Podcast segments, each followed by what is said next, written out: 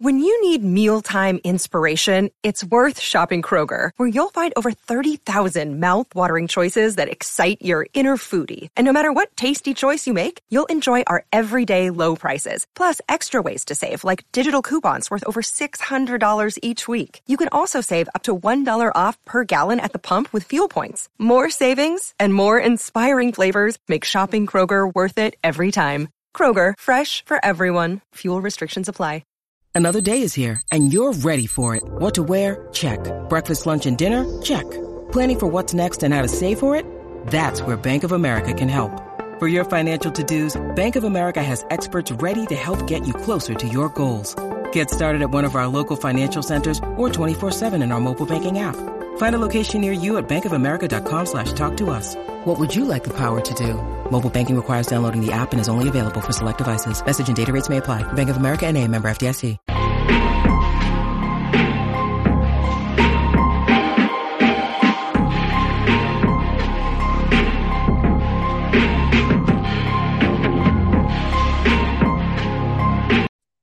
Welcome into episode number 127 of the Brutally Honest Sports Podcast. Hopefully everybody had a good weekend. We're we're now almost all the way through Tuesday, so this week is, is kind of just chugging along. Back here with my man Joey House. What's going on? Not much, not much. Like you said, getting ready to. Uh, we are now less than a week away from the start of August, and that means we are officially uh, in football mode, at football least preseason. Mode. Football mode, yeah, and, and right off the bat, I mean, we'll we'll get into a little bit of a a teaser on on on Michigan. I mean, obviously, probably everyone heard the news by now, but just just right off the top, before we get into our, our other topics that we're going to get into, is obviously uh, Jim Harbaugh. The the recruiting violations, I guess, finally caught up to him. It seemed like he's he's kind of uh, been swimming in deep water with that for a while and now all of a sudden for whatever reason they're they're cracking down on him and, and they give him a four game suspension. What do you do you think that was deservingly uh you know like justified for what for what it seems like he's done or? Well i think it's because his uh the one sleepover he brought elmo along and i think that's what the uh, ncaa took a real offense at. Um I, you know recruiting is such a murky issue in the NCAA. Um, and I am certain that probably every program has committed some sort of violation or the other. Uh, but you were right. It seemed like the Michigan program had been drop, uh, dancing through raindrops, so to speak, for the for for quite a few seasons actually. Um, so, but it's also yes, he got suspended for four games, but really like th- that team could go out there and I could coach that team for to four those four wins. It, it's it's very interesting that those uh, the four game suspension ends right at the beginning of like the conference play in earnest. They do play one conference game, Rutgers, but um, in the big house too. In the big, yeah, exactly. Nice. Um, I remember one year that uh, it was an SEC team. I want to say it was LSU or maybe Auburn or something like that. But one of those SEC teams, they didn't make a bowl game anyway, so they they were under investigation. So they gave themselves a bowl ban of one year, but they weren't making a bowl game. It, it's like these schools are are it's laughable what they do to to to self discipline themselves. Right. I, I and I and I agree completely. I mean, wouldn't it be funny if if the NCAA was like, all right, we're gonna suspend him for four games, but we're gonna pick the four games he's suspended for. So so it's like, all right, you look you're looking down the slate of games. I don't know how good Michigan State will be, and I'm not sure about Purdue. You know, Purdue was decent last year, but they kind of fell off a cliff too. But um, let's just say, uh, you know, you pick one of those games, so Purdue or Michigan State, because it's a it's a conference game. Like Michigan State's at Michigan State, and then Purdue's never like a slouch, so you know you take the what take one of those. Then you suspend him for the Penn State game. Then you suspend him for the Ohio State Michigan game, which is always an absolute you know bloodbath at the end of the year. And then maybe either the Minnesota or the or Nebraska, um, just another conference. Like if they were all four, you know, kind of coin flips, or at least there's a chance for the other team to to pull off. Not to say that Rutgers won't, but I don't. We know they won't. Yeah, right. Like going into the big house against Michigan, who, who's won the Big Ten the last couple. You know what I mean? Like they're a powerhouse right now. It's like, is that even gonna hurt them, or or maybe that'll give Harbaugh even more time to to really diag- diagnose, you know, these other teams' issues going into like that first game he comes back at Nebraska. Maybe I would I would load Michigan on the on the line on the on the uh, on the spread basically. On the spread. On the, on the spread against Nebraska because it'll be Harbaugh's first game back. He'll be just irritated that he was out all you know the first four. They're they're gonna want to stick it to him and and he's gonna have them fired up, ready to go. Like I guarantee the spread's gonna be massive in that game. Is that in? I'm trying to find it. Is it in Michigan or is it in? uh No, it's it's in in, Lincoln. Corn, Cornhuskers territory, but uh, Yeah, it's Nebraska. I mean, really. right. Which is Cornhuskers. You're, you're right. Yeah, it's in Lincoln, Nebraska. So, um, well, th- here's another way that you could look at it if you want to take the contrarian view of what you just proposed. Um, because of the sanctions and the little bit of reprimand that they suffered, that could create a huge disturbance in the program for preparation. And so, with I, don't think this has happened. This will happen. I think it's going to play out exactly like you said, and I think uh, I think Michigan wins in a walk that week. Um, but it could potentially create such a media circus with, oh, this is Harbaugh's first game back after missing the quarter. I mean, because it, it at 13 games, four games is almost a quarter of the season, which at first you don't think it, it's only four games, and, and granted, it's the easiest four games that they have on the schedule, but it's still at the end of the day is a quarter of the season. Now, what would be really interesting is if Michigan, fought, when he got suspended those four games, if it was without pay, which I'm sure that it's not, because then it would then you could see a really pissed off Harbaugh, and they might beat Nebraska by seven touchdowns. But uh, I I think it'll probably play out exactly like you do. Um, just looking at the line now, if I were to make the line right now, I would have Michigan favored by 17 or 18.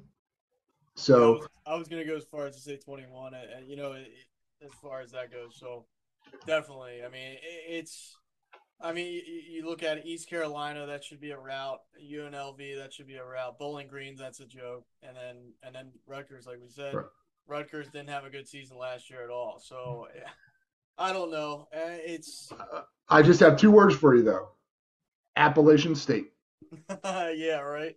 and I somebody was tweeting out about this uh, today actually, and I I replied I'm like I just hope because Appalachian State's actually in uh, the same state as East Carolina is. Um, I think they're all North Carolina, but just obviously different parts. But I I just said I said I just hope that Eastern Carolina can tap into their Appalachian State mode eh, because that would be so fantastic. That'd be the funniest thing I think I've ever seen.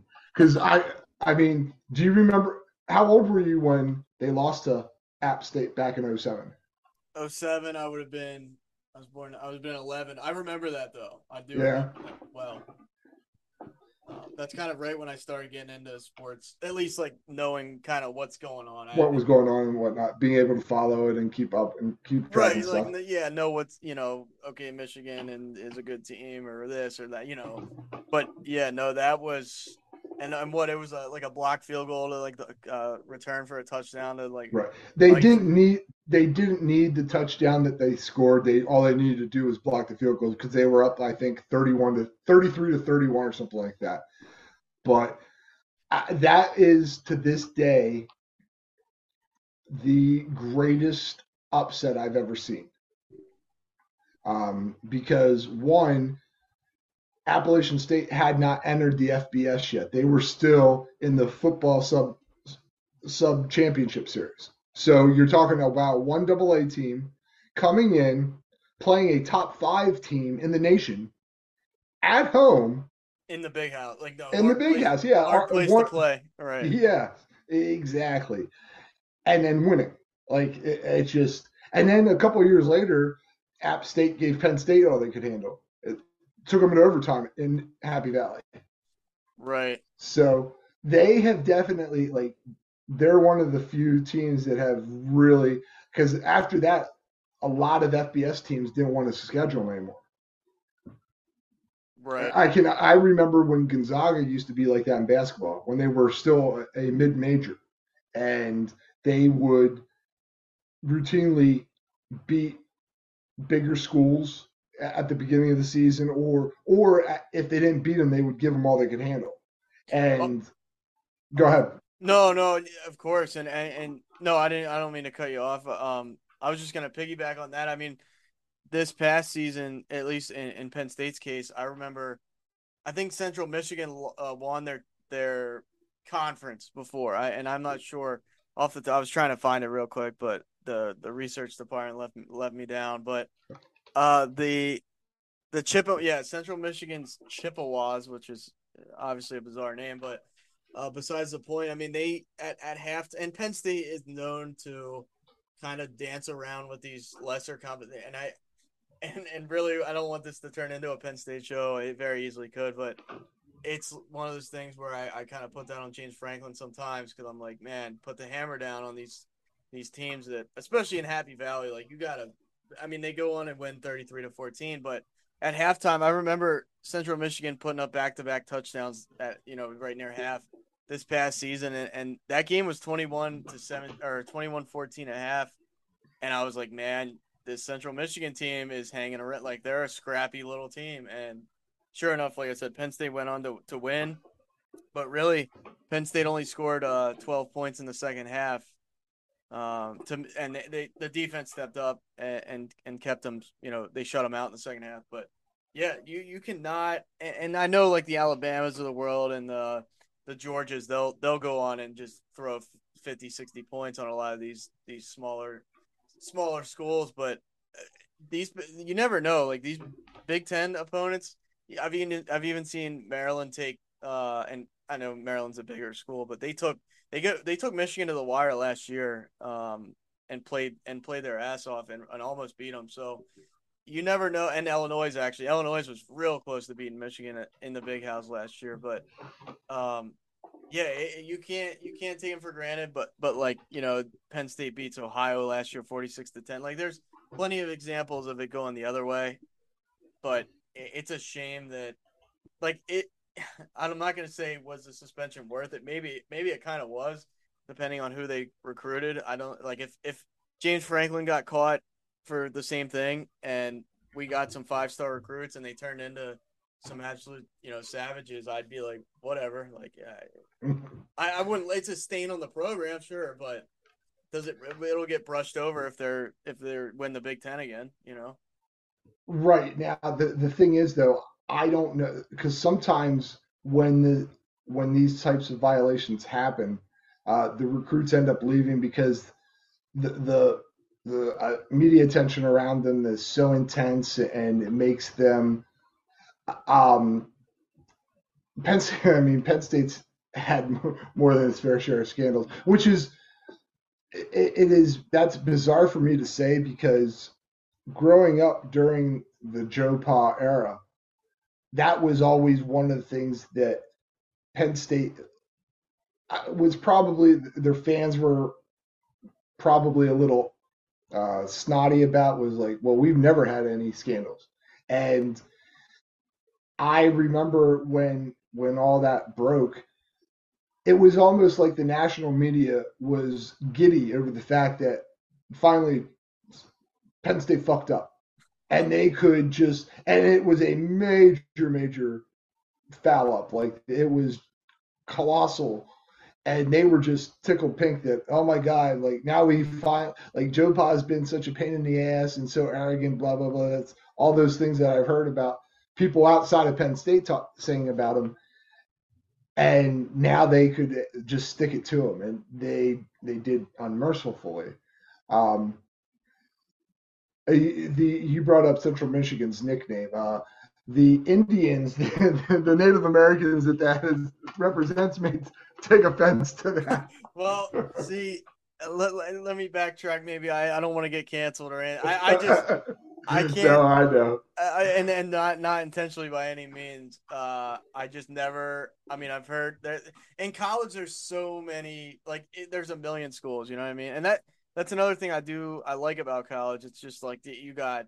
Uh, there's something for everybody. Like you, right? If, it's if so diversified. See, right. Like if you want to see the SEC, which is damn near the NFL, um, you can watch that. You can watch the Big Ten, which uh, obviously has Big Ten to me is so traditional based. Like there's so much tradition at Penn State. There's so much tradition at Michigan. There's so much tradition at at uh, at Ohio State, unfortunately. But it, it's it's just uh, I, I, I don't know. I, am partial to Big Ten because that's I've watched you know 95 percent of the games I've watched are Big Ten games. So see, it's, and it, it's funny that you talk about tradition because people fans my age don't consider Penn State part of the Big Ten. Right, right. Yeah. Now, obviously, the fans of your generation, that's all that you've ever known. Now, I consider them part of the Big Ten, but there is a lot of people that are outside of the Penn State community that did not want us to join. That were very, very. I remember Bobby Knight was was up in arms because he had to he had to fly into State College in the middle of the winter and he thought that was just the world like the biggest travesty in the world. So it's it's it's interesting you bring that up because it's all a matter of perspective. And again, Penn State fans, because I mean we are part of the Big Ten. We've been so for almost 30 years now. Actually, it, has been 30 years. This is this is our 30th anniversary of our, our first season in the Big Ten, 1993. Um, but the the traditionalists, uh, the Ohio States, the Michigan States, the Michigans of the world, still think of us as the young upstart. Where now we can turn our nose towards Rutgers and Maryland, and and then next year when USC and UCLA, it, it all changes. Like the Big Ten will have its tradition, but not a, a tradition like we've ever seen. Right. Yeah. It'll be it'll be the first conference that actually spans from coast to coast. Yeah, that'll and I don't know. I mean, we'll see. I, am not. I'm never one for change. Like I, I'm just. I'm very. If it's one way, don't change it. And then, but it'll be interesting. I mean, US, especially US, USC. I mean, I, it'll be cool to see that. I just, I don't know. I, I'm not. I'm not sold on how it's gonna all go, but it is you know adapt or die. So it is what it is. So uh, right. kind of switching gears. I mean, didn't uh, didn't intentionally get on a Big Ten rant, but it, it happens very easily. But uh, the Philadelphia Phillies are definitely Jekyll and Hyde. I mean, you can't you can't really find a team that's this Jekyll and I mean, you could make a case the Red Sox have kind of been that type of team this year. Um, starting out really bad, then you know they've been up and down, and they've shown flashes that they can be a good team, but this Phillies team goes on a four game winning streak, then loses two out of three in Cleveland. Close games. Uh, didn't score like any type of runs in that series.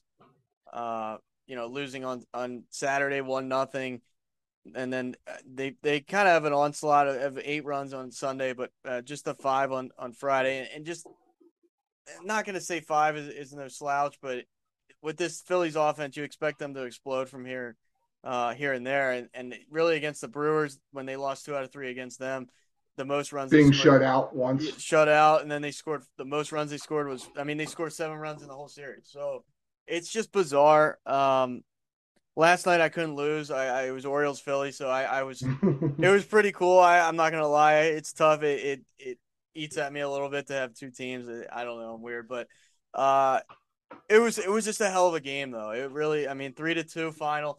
Schwarber and gives it everything he got down the line to try and catch a fly ball. I mean, he, he got on his uh not on his horse but on his scooter because that guy just, he's a little bit of a defensive liability, I'll say that. Uh I don't think that's breaking news or anything, but um yeah, Colton Cowser hits one down the line. Uh Schwarber lays out, doesn't get to it. Ultimately is the is the game winning run as uh as the Orioles slam the door. But last night, what really stood out to me is, man, I, I Trea Turner, it, I, he come so coming in, he, he's hitting, you know, a little over 240, but he makes two two errors early on in the game.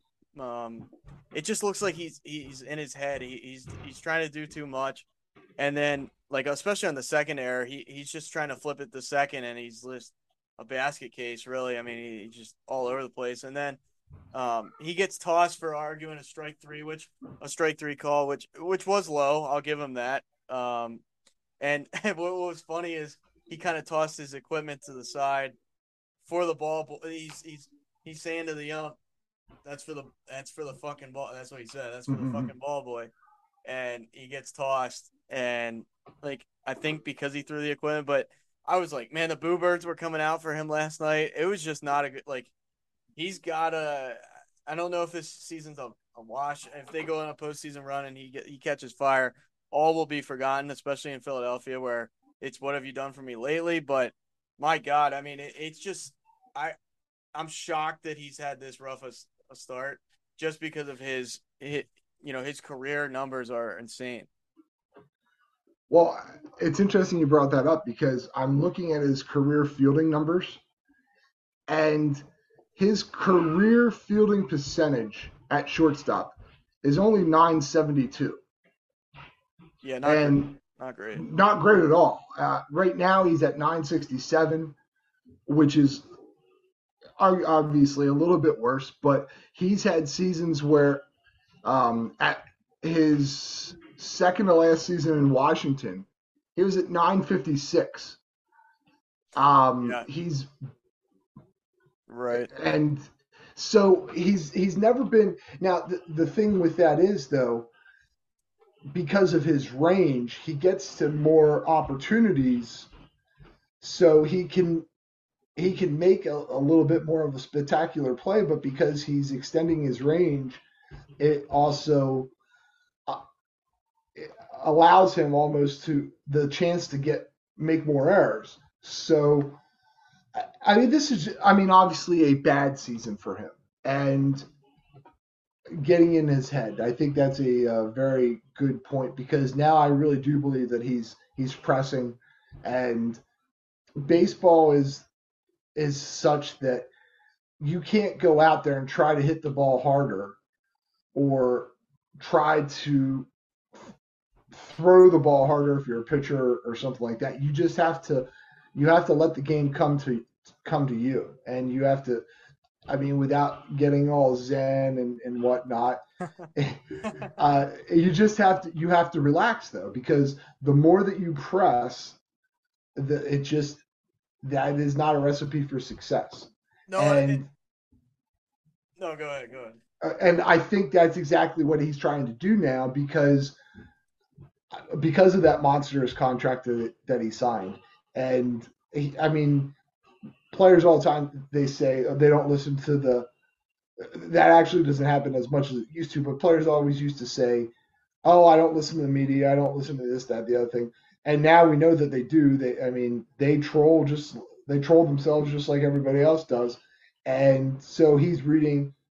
Uh, we're we're paying 400 million or whatever for 240 yeah and, that, and that's one thing like you know um the philadelphia market is it's relentless. Like it, you go on you as soon as schwarber was in a slump i mean i know he's a he's a june hitter. It's just i, I don't understand like it just that's how he is. Like all april long he will hit maybe four home runs. Like it's just that's how he is. And then boom june june 1st comes and it's like he's a different he, he, he finds himself, and that's just that that's part of the Schwarber experience. But like in April, people were like, "Man, send Triple A." Like you might want to trade Schwarber. Like Philadelphia does not.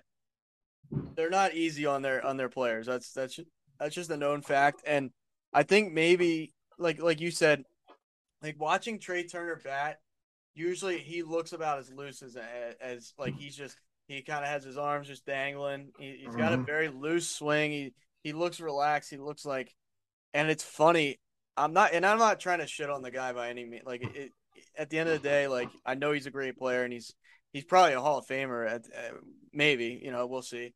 Um, but he's a career 296 hitter. But I know shortstop's never or, or fielding's never been his like strength of his game. He has no gold gloves or anything, but like watching him and then watching Bryson Stott is is pretty interesting because I mean Turner's been in the league now. You know, this is, he's 30 years old. This is his, his ninth season, and Bryson Stott looks. Maybe it's because he was brought up in Philadelphia, drafted by the Phillies. He kind of just is used to the pressure that comes with that, or uh, he doesn't have that massive contract over his head. But like Bryson Stott in the batter's box looks composed. He looks like like he just looks like nothing's really fazing him. In the field, he, he doesn't make many errors at all either. Like, and he's only like 22 years old, so it's it's just. And I'm not like I said, I'm not trying to like shit on like when it rains it pours sometimes, especially in baseball. He's probably thinking, "Oh my god, I hope the ball doesn't come to me again," because that that starts to creep in. Maybe not, but uh, he's human at the end of the day. Like at some point, he's gonna realize, like he's gonna think, "Oh God, I'm not, I'm not living up to this right now." And and it was just a rough night for him last night against, like I said, the Orioles. It, it was just he's going through that like Nick Castellanos did last year, and this team. I mean, they need to get on some type of and and against the Orioles are playing really really good. It, it's it's kind of still surprising to me. I, I it's you know they made a jump this year and they're playing with like my buddy uh, at the I ninety five podcast said, they're playing with house money. Like they're not supposed to be where they're at they're extremely confident. Like I, I watch that team and they're they don't look like they ever think that they're out of it. Um, but for the Phillies, it's just it's been a roller coaster all year, and I thought, you know, going into the All Star break they turned the corner, but then that that series against the Brewers kind of made you realize, like, you know, and and there's so many games I get that, but they just look they look uninspired sometimes out there. And I'm not gonna say they did last night. I think they played a really really good game they couldn't get the bats going against Dean Kremer, but it's I don't know. I, I just this team is really hard to figure out. Yes, um, yeah, because going into the All Star break, they lost. They lost the two out of three to Miami, which is frustrating. But if you look historically, they always struggle against the Marlins uh, for whatever reason. It makes absolutely no sense because the Marlins can be literally the worst team in the world, and yet they find a way to beat Philadelphia consistently. So we come out of the break and we lose the, the very first one to San Diego, but then we take the next three, and we look solid in, in doing so. And then we go to Milwaukee, and, and Milwaukee's in first place in the NL Central.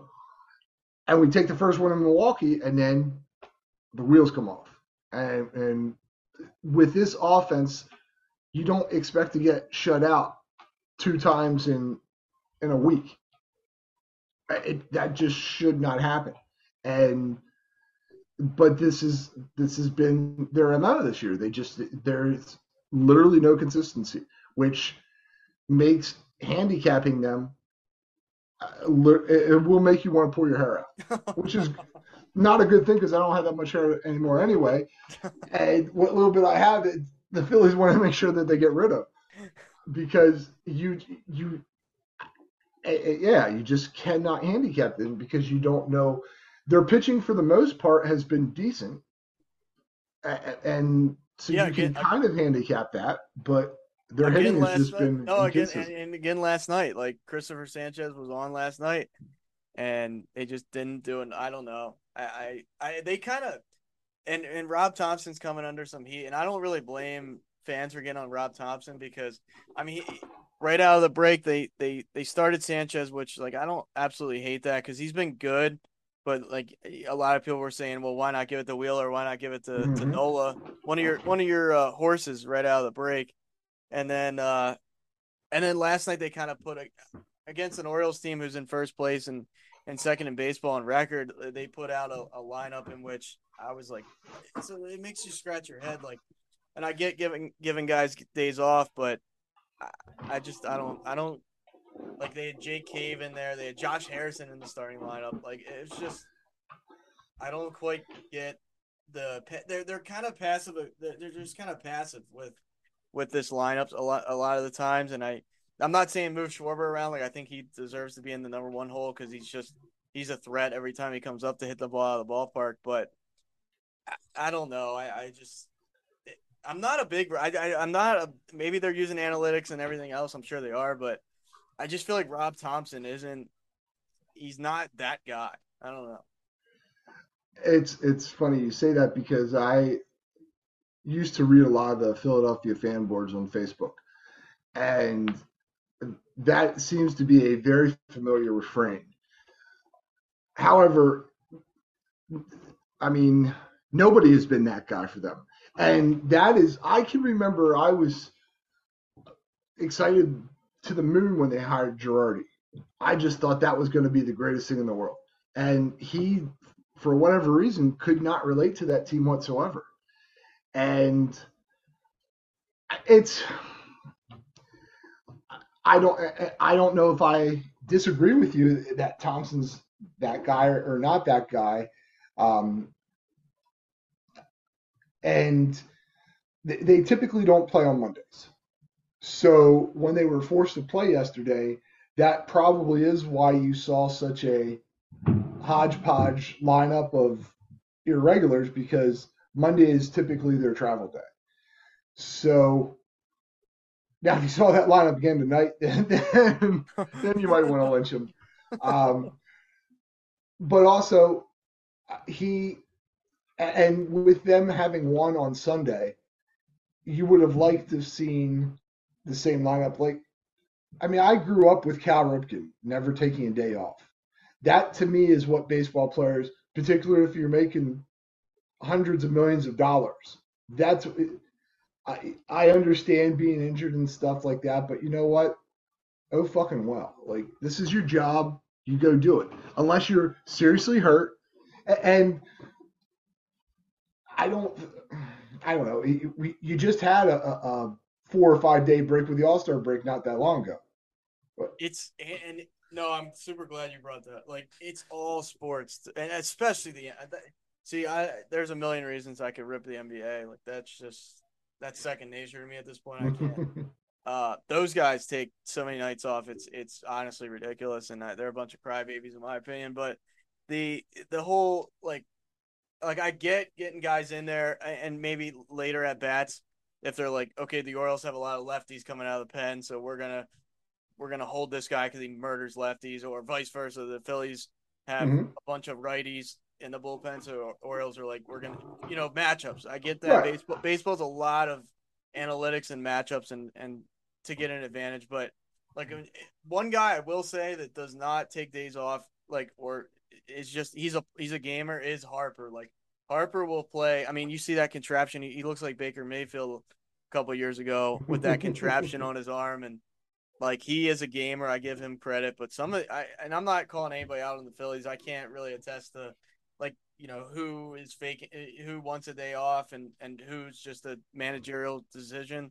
But baseball is definitely becoming more like the NBA and the and not so much the NFL, but like because they have a short shorter season. But like, all right, we'll give you the day off. All right, we'll give you. The... It's like, well, you're kind of in a wild card race. You know what I mean? Like, mm-hmm. if you fuck around too much, you're gonna find out, like they say. So, it, like resting and, and putting out these bush league lineups sometimes, and the and the Orioles do it too, and and everybody everybody does. The Yankees do it, and, and it's just like.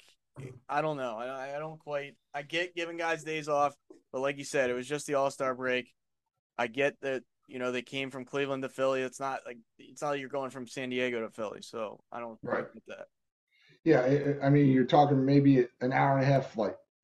It's not like you were up in the air for 18 hours and you're all cramped up and shit like that. It's just, and it was a it was a one o'clock game, so you were home by the evening.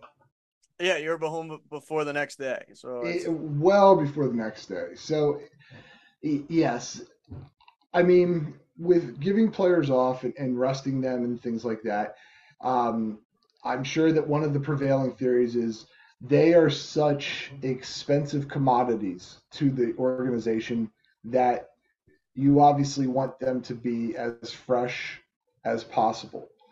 And while I understand that, your point of you're kind of in a wild card race. Like we kind of need you right now. You you started you went into the series, I think, if if not leading, like they had at one point I think Saturday they had occupied the third wild card, mm-hmm. but they don't now. Like if the season ended today, they would not be making the playoffs. And so until you are comfortably in the wild card, you know what? Like, sorry, you, you got to play today. I mean, oh, oh, fucking, that's what a horrible thought. You have to actually go out and earn your hundreds of millions of dollars instead of getting a day off every ten days or whatever. Ugh. I mean, I mean, Joey, you've seen more baseball than I have. What do you think about all like these rest days and these it, it just seems like a lot of excessive, a little, like at least a little bit, right? Right. Well, yes, it, it, it does too, because I grew up in being a little bit older than than well than yourself, but uh, than a lot of people now. I mean, it's I'll be 50 this year in a couple of months, literally, and that still doesn't compute. But I remember, I mean, I started watching baseball in the 80s. Um, my very first memorable year that I really started paying attention was the 1982 season. The Orioles had this uh, hot young young shortstop rookie named Cal Ripken, and yeah, you might have heard of him. and the Orioles, I, I'll I'll never forget. It went down to the final game of the season, of the regular season, and they were tied with the Milwaukee Brewers. And at this at this point in time, there were only two divisions in each league. There was an AL East and an AL West. So the Brewers were in the AL East, and they were both tied. So this game was like a one. It was it was part of the regular season, but it was one game playoff. This game would determine who was going to go to the ALCS or, or the divi- divisional series, I think. So and the Orioles lost. Uh, I don't remember who pitched for. I remember the Brewers had Robin Yount, and the I think uh, it was either Mike Boddicker or Jim Palmer that was pitched that pitched for the Orioles. Um, but they lost. But that was my first the first year that I remember. And then the next year, the Orioles made the World Series and beat the Philadelphia Phillies. And being exactly like yourself, I was just like, well, this is great. Like, I can't lose. Like, I had actually rooted for the Orioles to win the series because the Phillies had just won it in 1980. So I'm just like, well, you know what? Like, I I was never alive when the Orioles won, so I'd like to see the Orioles win. And that Orioles team with Eddie Murray, obviously Ripken, uh, Rick Dempsey was their catcher, and just I mean, really, really, really, really good players and so like the 80 the generation of the 80s and even in the 90s baseball was so much different than it is now um, with regards to everyday play um, particularly pitching pitching is just so uh, first off they used to have a four man rotation so and, and it was quote unquote revolutionary when they went to a five man rotation. Right.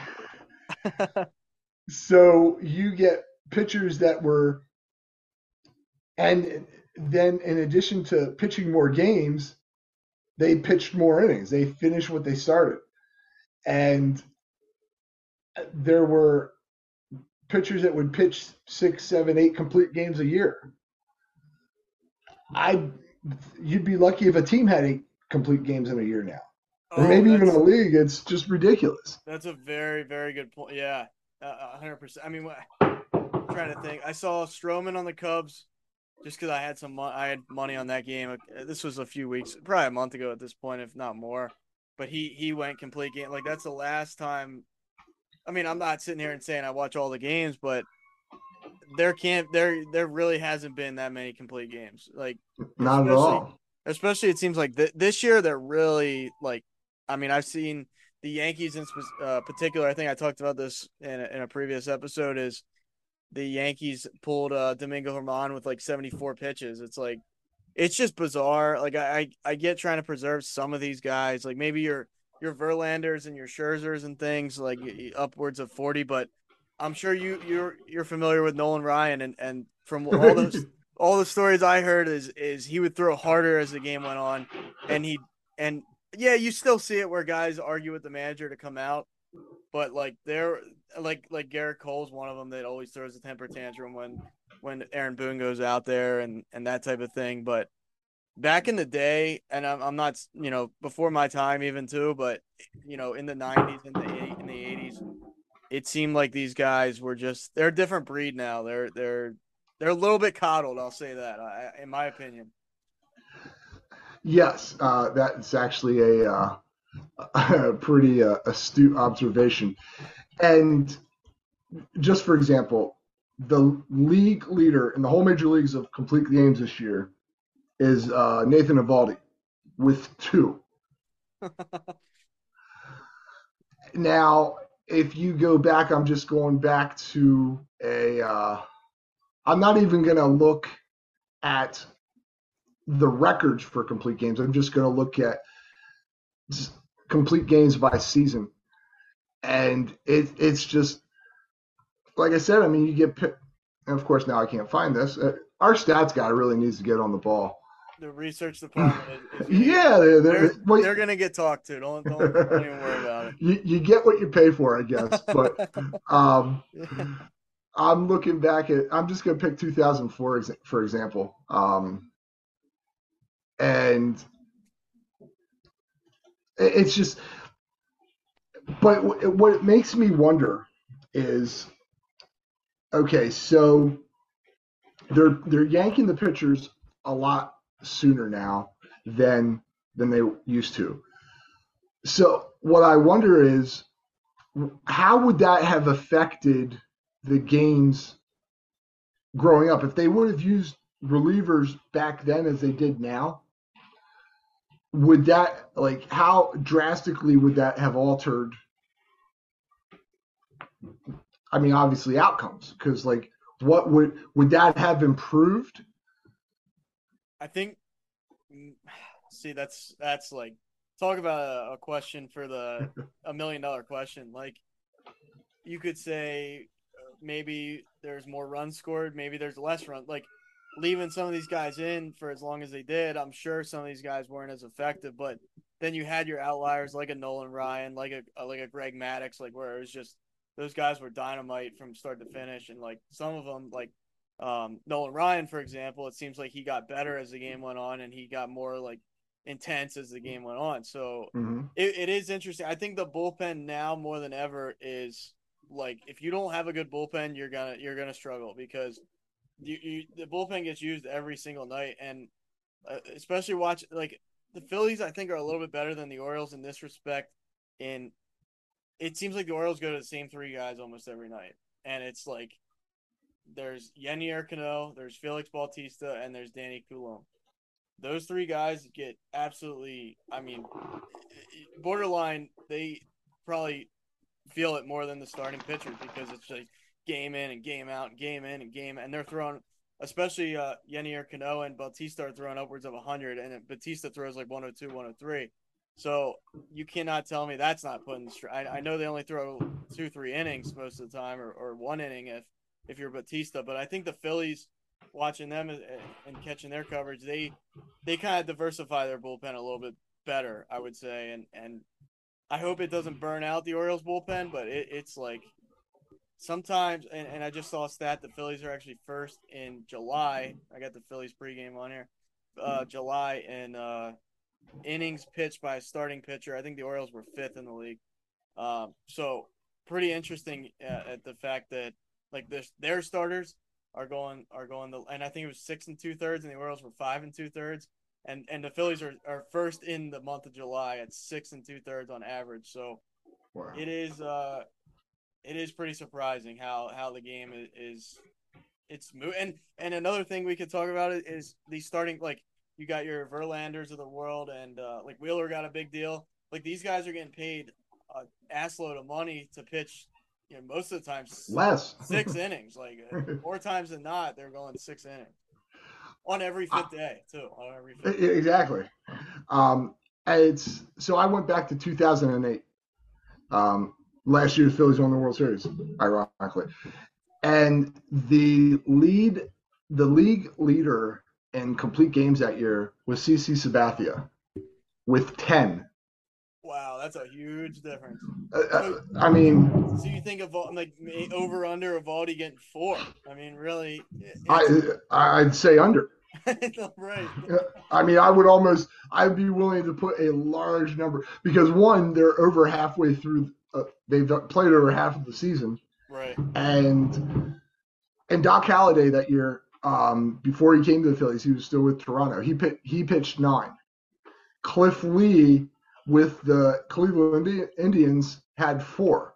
Now, ironically, there were no Phillies in that mix. Um, and to address your point about the Phillies' use of the bullpen versus the Orioles, um, I think you're right, right on track there because the bullpen has been widely recognized for the Phillies as being being arguably their team strength. They can they are supposed to be able to hit the ball for power and have a lights out bullpen. Um, I think at the beginning of the year, I had seen that they had three or four different relievers that could throw 100 mile an hour plus. Now, I don't necessarily. That's a that's a great eye candy stat and and whatnot. I don't necessarily think that being able to throw 100 miles an hour is the end all be all, but it just gives you an idea of 25 year back when CC pitched 10 get, 10 complete games in 2008. There might have been four or five players in the whole league that could throw 100 miles an hour. Certainly not on one staff. Yeah, the especially like you said, these guys that are coming out of the. I mean, you have your starters where, like Gerrit Cole throw 100. Um, like there's guys out there that throw 100. Don't get me wrong. In, in the start, like Wheeler, Wheeler touches 98, 99.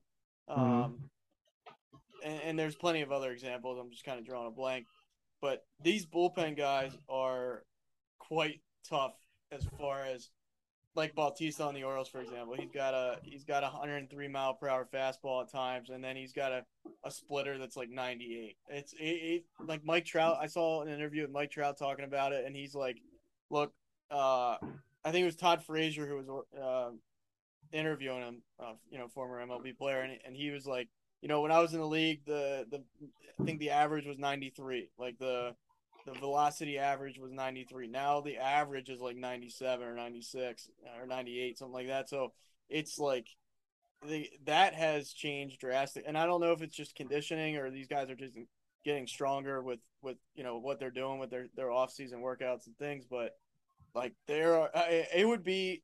I'm not gonna lie, it would be. I'd be shitting, shitting my pants in there if I see these guys throwing 100, 103. I mean, I remember when Aroldis Chapman came up and he was like yeah. the talk of the town because he could talk he could throw 102 consistently right. and like and that type of thing. So yeah, you uh you bring up Nolan Ryan. Um, first off, his uh, he pitched for 27 years. That's insane. But uh, when well, he and, was a little sorry, sorry, real quick. Yeah. In in game uh in game update. Oh, Trea, nice. Trea Turner gets a ground like a pretty much routine ground ball and and barely gets to the first, and Harper had to dig it out at first. So it's just I don't know. He, he's it, anyway. It's not important, but that, that is. Um, when he was 30 years old, he led the league in complete games with 22. now, but that wasn't the most in his career. Uh, when he was 26 and 27, back to back years, he threw 26 complete games. He logged uh, in a, in a two year period, he threw for 658 innings in a two year period. When he was the ripe old age of 43, he had five complete games. So more more now than guys that are in their prime Yes, and he and had he had miles on that arm. I mean, he had, my yeah, and he had he had an ERA of three point four four. Struck out two hundred and thirty two batters. Uh, like the craziest stat about Nolan Ryan is he never won a Cy Young. How the hell does that even happen? No idea, but never a Cy Young. Yeah, doesn't doesn't add up, right? I mean, doesn't compute. Yeah, that's for sure. um, but from a guy that has has some trophies, we'll say it that way, but finally got his first ring. Let's say Joel Embiid, right? Joel Embiid gets you know switching gears here to the to the I guess they call it the hardwood, but it's not really the hardwood anymore, I guess. But another thing that's changed. Uh, but what do you what do you uh what'd you make of the? I mean, that wedding was extra. From what I saw, I didn't really, you know, I didn't. I'm not. A, I don't work for Entertainment Tonight or anything, but it was. It looked extravagant in that. It was posh.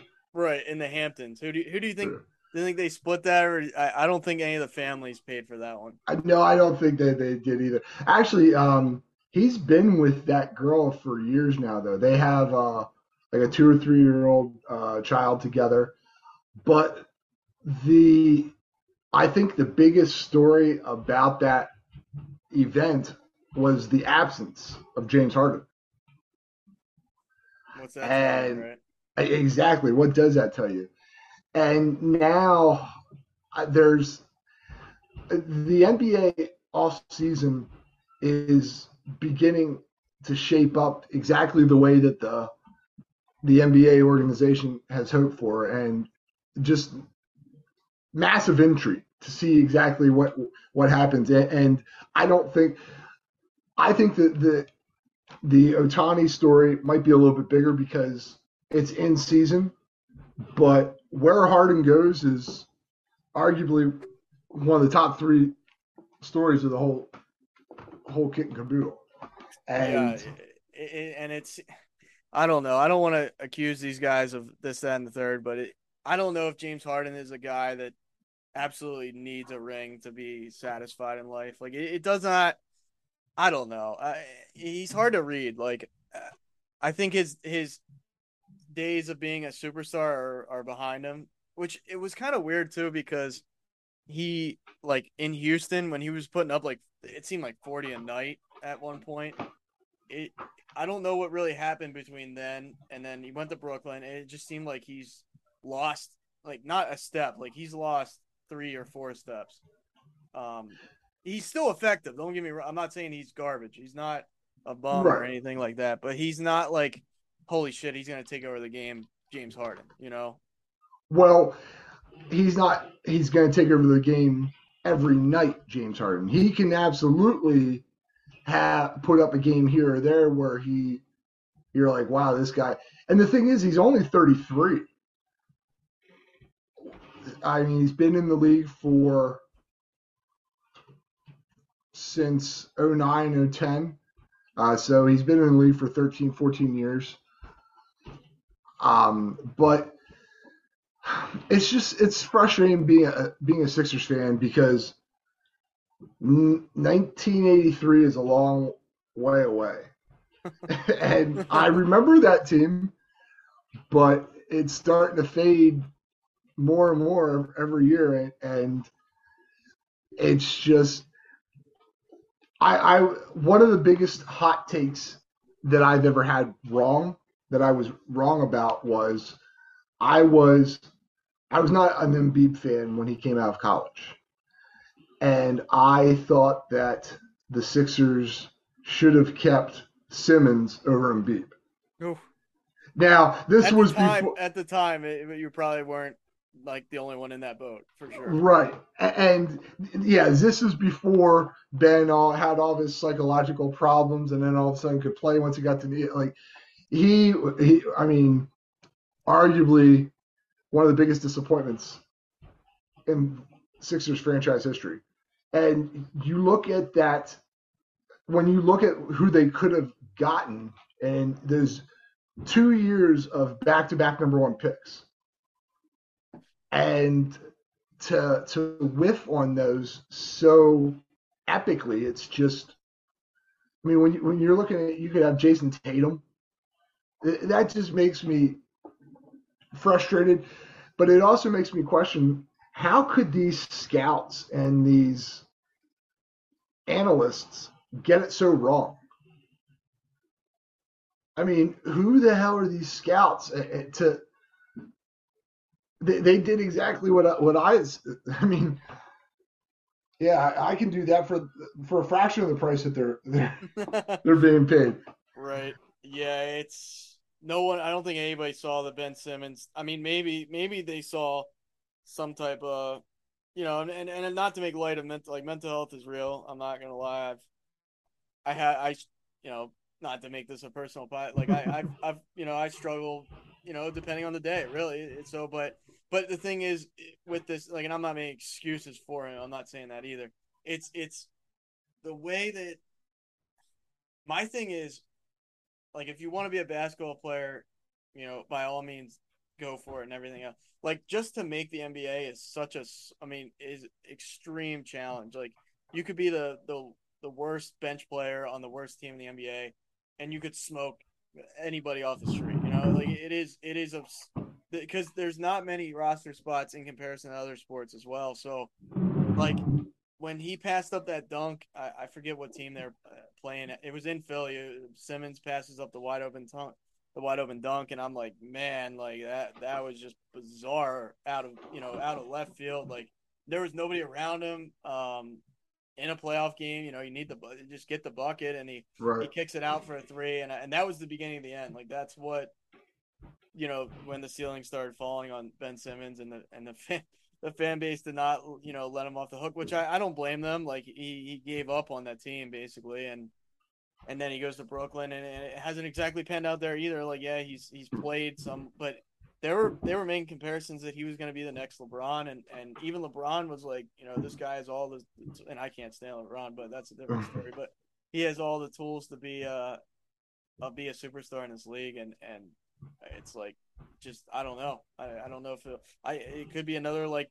And Carson Wentz is a different story, and that's another Philadelphia athlete, but it, it's like a fall from. It, it reminds me of that in the fact that like he was at the pretty much the top of the league at one point or at least trending that way, and then bang, just all the way down.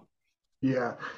I mean, Carson's a little bit different in the fact that it was an injury that got him there versus, and to address your, your mental health, my last serious girlfriend was a therapist. So I have, I am very cognizant of the whole mental health situation. And if it was legitimate, I wouldn't knock it. But when you claim that you're you can't play for mental health or whatever with one team, and then you instantly get traded and, and then all of a sudden you're cured, that to me is is more egregious and more it, it's a slap in the face to mental health because you're you're using something that is a very serious issue to mask and hide your your piss poor attitude and so yeah that that to me, I was I I quickly realized the, the error of my ways when I said, oh, they should get rid of Embiid.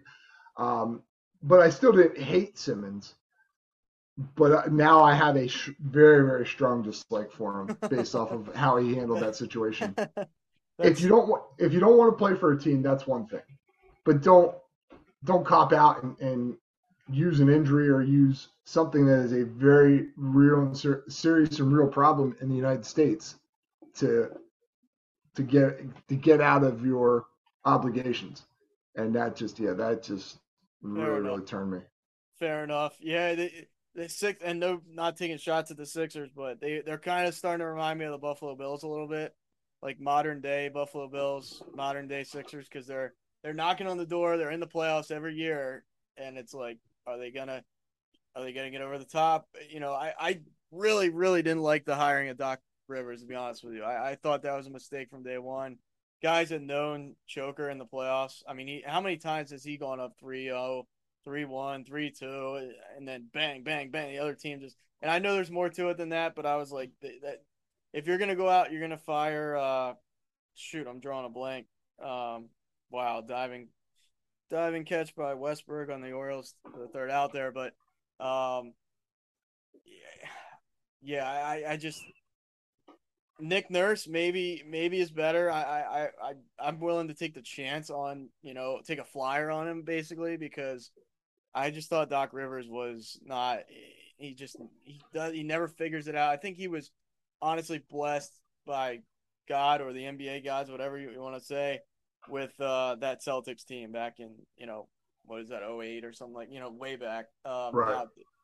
I, I just don't I don't think he was the guy for the job and and I know it's a superstar driven league and but like I think Erik Spoelstra gets the most out of his players. I don't think Doc Rivers gets the most out of his players.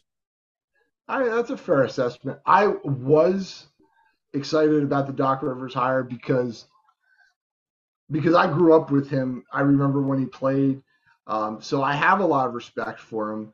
But uh, uh, Bruce Brown, yeah, was yeah. or Brett Brown. I'm sorry, Brett Brown. Brett Brown. Yeah, yeah.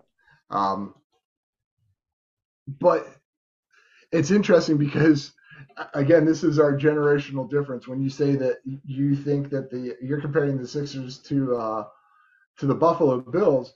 Well, when I think of that, I think of the Buffalo Bills that made the four straight Super Bowls and lost four years. I'm like, well, they're not even that good. Like, but so no, mo- modern day, yeah, yeah, right. yeah. Um, God, that's but I'm just, oh, I mean, and my actually my ex-wife's uh, father, my father-in-law, was from Buffalo. So I married into a big Bills fan. Now this was a few years removed from those Super Bowl teams, but I, I am not gonna lie, I was actually rooting for the Bills a couple of those years because they played the Cowboys, and so I was disappointed when they lost. But is it better to make four Super Bowls and lose them all. No.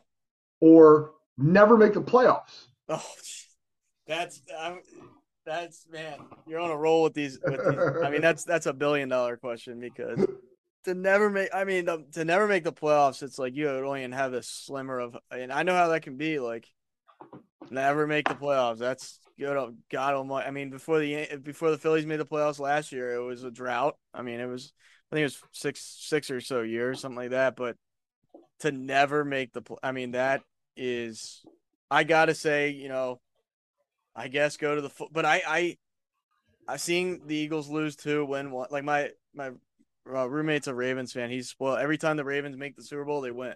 And I know it's only been twice, but it's like at the end of the day, they made it. Both times they went, they won. You know what I mean? Right. So that's what you want in an ideal world. I'd rather my team make the Super Bowl, you know, rarely, but win it.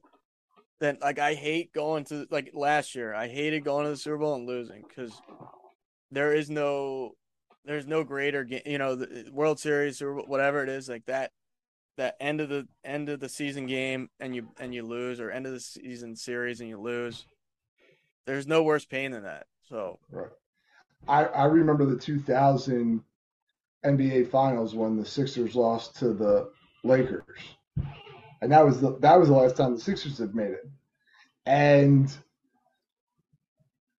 it was funny because going into the series, I didn't really expect much, and then when Iverson stepped over Lue and they won that first game, then you start in Los Angeles, you start to believe, and you're like, holy shit, maybe maybe we are going to get this.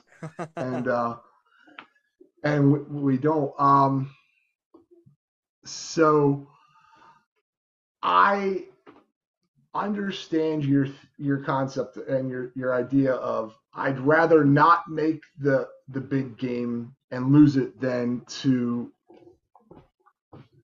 never make it. Um, or, or to make it but then to lose. But the the thing is if you never make it, you're never in a position to win it.